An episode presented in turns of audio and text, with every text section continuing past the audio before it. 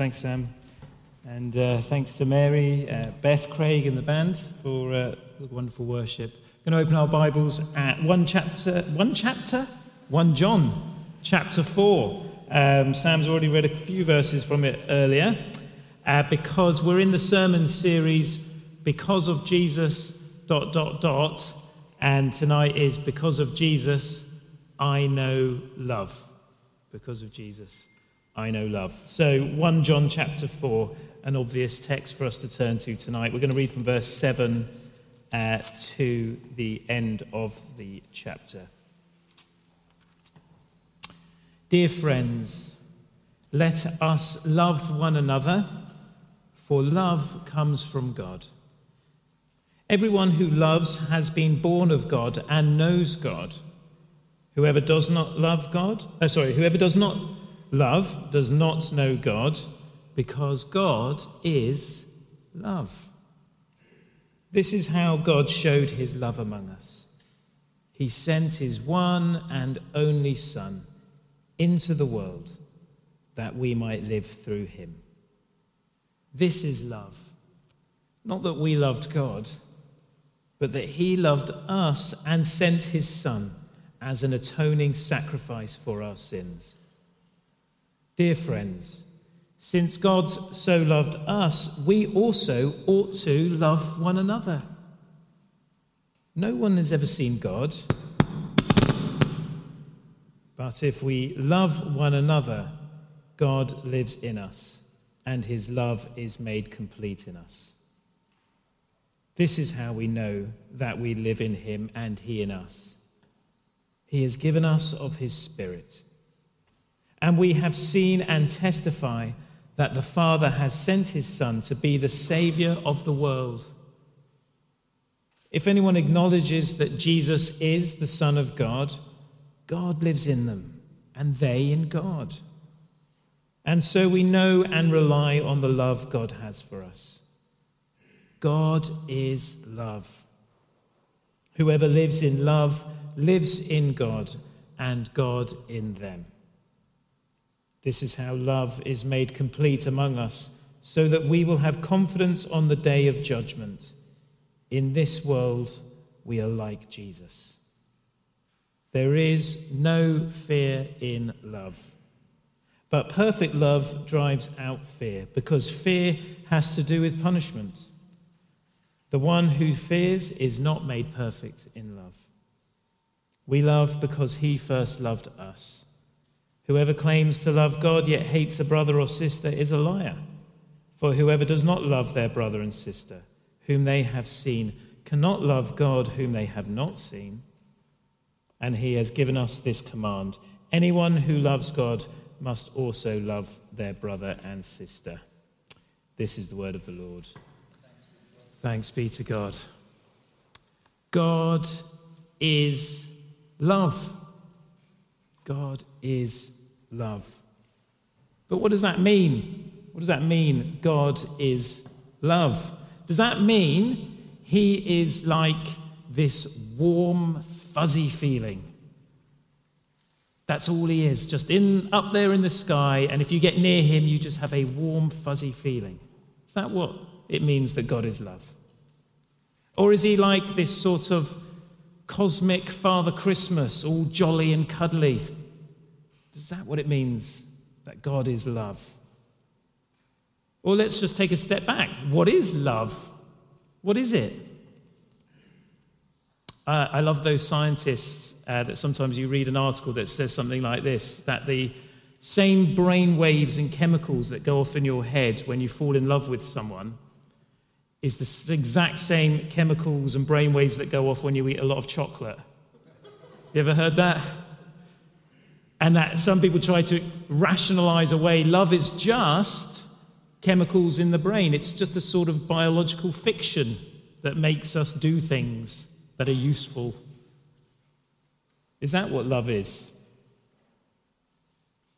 But perhaps, whatever our view of what love is, it's actually defined by our own experiences, isn't it? Because sometimes if I said, Oh, I love you, you might just come up with connotations of how you in the past have experienced love. so that you can give it reference. A silly thought experiment, but imagine you lived, I don't know, 500 years ago, and someone came to you and says, I've just been to a place, a faraway land, and I've, uh, I've encountered a kangaroo. And you go, Well, what's a kangaroo? And you say, and the person says, Well, it's kind of like a big rabbit. And you'd be like, Okay, I can try and picture a big rabbit. Because you don't know what that thing is. So you compare it to what you already know. So if I said to you, What is love? God is love, you would suddenly go, Well, these are the things I've experienced in my life that is love. So he's kind of that on a big scale, like a big kangaroo. No, he's not a big kangaroo. Um, do you see the point I'm trying to make? So perhaps you think of your own parents and what kind of love you received from them, whether really good or perhaps not so good. And it affects the way we understand that word love. Or perhaps you felt love yourself, and so therefore you put that onto what it means that God is love. Perhaps you love a, a family member or a loved one, or even, you know, your pet. Actually, I read a recent study about pets that people, did you know that people are more likely to treat their pets well, better, than people? Did you know that? I can't say that for my cat. Don't like my cat very much. But isn't that amazing? So, your own feelings of love, you might then project onto what it means that God is love. Or someone might say, I love you with their words, but then their actions do something very different. And that affects when you hear someone say, I love you. You can think, well, that's a very limited kind of love, because I've known people who've said to me, I love you, but their love was very limited. It only went so far. It didn't love me when things got difficult. It didn't love me when I got older. It didn't stand the test of time. So perhaps that makes many of us worried. Well, God might love me, but is it, how far would that love go? Like uh, an elastic band. Can you picture an elastic band? You're like, your love is being stretched, but it's going to snap at some point. Is there a limit to God's love then? Like there is for all humans, because that's the reality. If we're comparing and defining love by our own experiences, there will always be a limit. I know we like to think we love unconditionally as, as humans, but we don't. We don't. There's always a limit. And so sometimes we might think, well, if God is love, maybe there's a limit. Romans 5, uh, verse 7, articulates the best of human love. The best of human love is this, and Paul talks about it. He says, The best that humans can show love is this very rarely will anyone die for a righteous person, though for a good person someone might possibly dare to die. That's what Paul says. He says human love, when it's really good, will it might lay, you might lay your life down for a good person or someone you really love. That make sense? And we see that quite a lot, don't we, in the world in general? Maybe you have that kind of love for a spouse or a child or whatever that you would gladly perhaps lay your life down, um, or for a good or noble person to save the king or the queen, you might lay your life down, that sort of thing. And that's good, isn't it? That is good. That does show love, doesn't it? But that's the best. That's the best it gets according to human love. But we're going to see is that what defines love as in God is love? We're going to come back to that.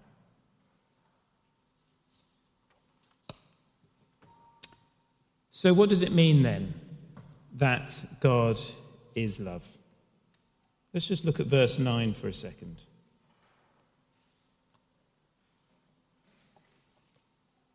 This is how God showed his love among us. He sent his one and only Son into the world that we might live through him.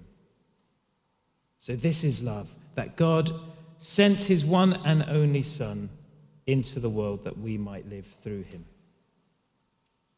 Or going back to that Romans verse I read earlier, I finished the other half of that verse, which said, Very rarely will someone die for a righteous person, though for a good person, someone might possibly dare to die.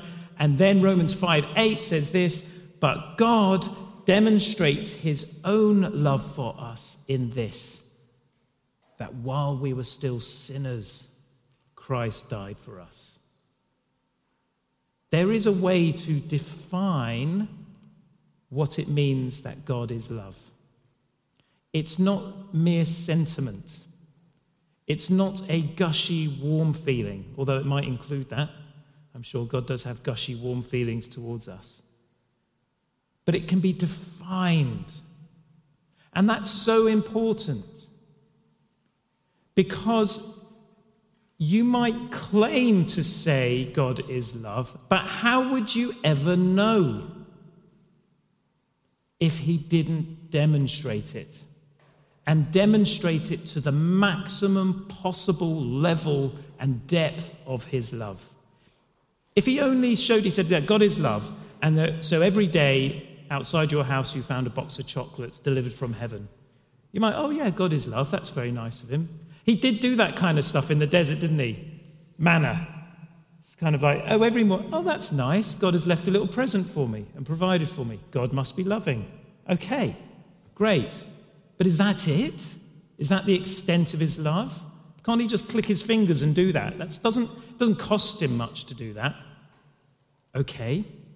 So God might show his love. He has to show it more, doesn't he? If he really is. And so what might he do?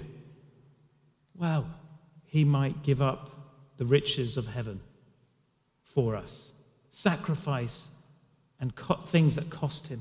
And we see Jesus do that, don't we? He left heaven itself to come down from heaven and leave all the, the rich trappings of heaven and gave it all up for to be with us. That's really loving. Have you ever seen a story like that in a book or something where, I don't know, the rich prince, for the, for the love of whoever it is, the lovely young lady or whatever, just gives up all, all that stuff and says, I'd rather be with you and not have any of that because I'd rather be with you. Well, that's loving, isn't it? That has an element of sacrifice in it. And so we see God has that kind of love. Yeah, I would rather be with you lot, as miserable as we all are, and we are a miserable bunch, aren't we? He'd rather be with us than in heaven with all those angels and all of that. Even, Jesus would rather be with us, even in some ways, than his, uh, his father. He left his father's house I'd rather be with you lot. I'm like, oh, well, maybe he does love me. But more. Is that it then? Would you, but would you leave me, Jesus? Would you leave me? Because that's what we're all really worried about. Because all our human experience tells us that love only goes so far. But would you leave me, Jesus? So the Father and the Son have to go further to prove their undying love for us. And so they had to sacrifice the most precious things to themselves. See, the father could have gone, I'll lay down my life for them. That will show my love. he says, Well, actually, there's something more precious. The father says, There's something more precious to me than even me laying my life down for them. And it's allowing my son to lay down his life for them, that I would give up my son.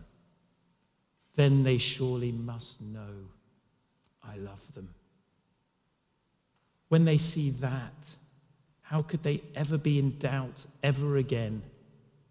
Because I'm willing to put it all on the altar, says the Father, everything I have. And Jesus, too, I'll happily put it all on the altar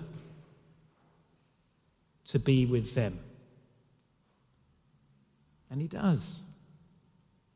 To say God is love has to be to say he would give up the most precious things for us.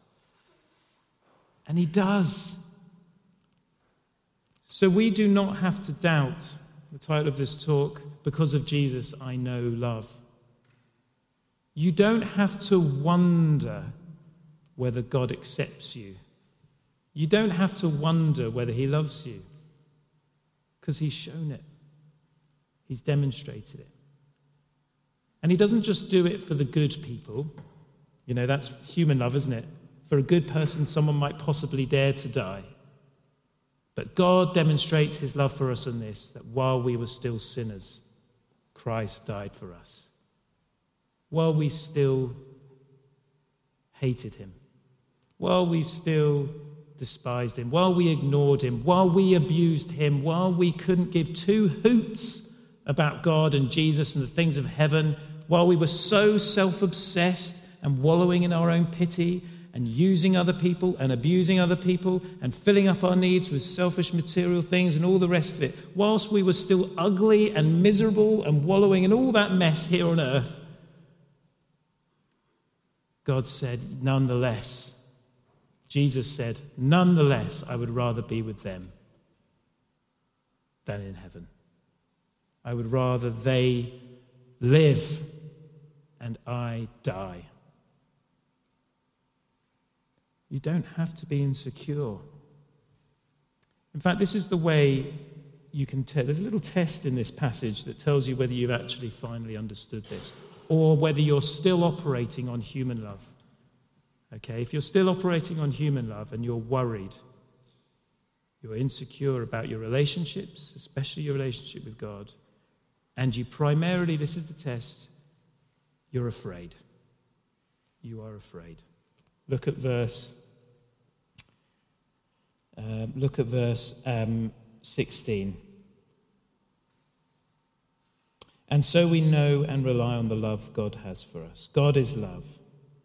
Whoever lives in love lives in God, and God in them. This is how love is made complete among us, so that we will have confidence on the day of judgment. Not afraid. In this world, we are like Jesus. Verse 18 There is no fear in love, but perfect love drives out fear because fear has to do with punishments. The one who fears is not made perfect in love. If you're still based on human love and you're worried that elastic band is someday going to snap with God, I've gone too far this time, God. You don't know what I'm really like. Well, you do know what I'm really like, and you've seen it. How could you possibly love me? And the world might have taught you that. The world might have taught you that, that yeah, I'm not attractive. Yeah, people leave me. Yeah, um, if people, if I push people too far, they're going to reject me. I have to hide who I really am. All that stuff because I know what will happen. And you think that of God, you will always be afraid. And you do have not yet grasped that God loves you to the very bottom and depths of who you are and he will lay it all on the altar. He would rather die than abandon you. So, no, no matter how far you think you've sunk, no matter what trouble you think you're in, no matter what pit you are sliding into, there is no depth to that that Jesus hasn't gone, I'll be at the bottom waiting for you. No matter how low it is. You might think that the pit is bottomless, and maybe it is. But the love of Jesus, he will always descend lower to the very bowels of hell and Hades to make sure he catches you when you fall. God is love. And because he is love, he wants us to know love. Not just in theory but in heart. Finally, he says in verse 13, This is how we know that we live in him and he in us. He has given us of his spirit. He doesn't just want us to know it here, he wants us to let him in here, to know his love. And that love will change you. Will change you. The rest of that passage just talks about if we know God's love, if He first loves us, then we can go and love one another with the same kind of fearless love. And that's how the world will then know what love is too. Because it doesn't. It's got a poor imitation of it, a human love. But when it sees the church, the church of the living God that is loved by Christ, it will know God. It will see God in us. Isn't that a wonder that we Christians, because of Jesus, we know love? Let's pray.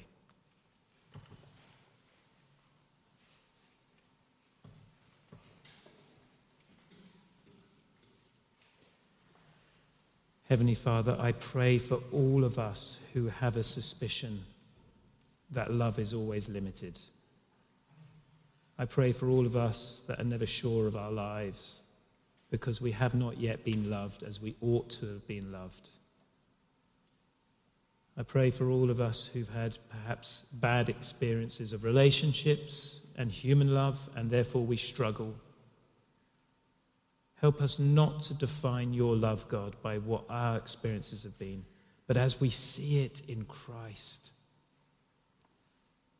as we see it on the cross, as we see it on the altar, sacrificial love that lays it all down. Thank you, Lord, that despite our brokenness and ugliness within, it does not deter you from your overwhelming love for us. Help us then, Lord. We may have grown hard hearts to protect ourselves. Help us tonight to have softer hearts, hearts that dare to believe, hearts that dare to let you in. And may you change us from within by your Spirit poured out into our hearts the very love of God. In Jesus' name we pray. Amen.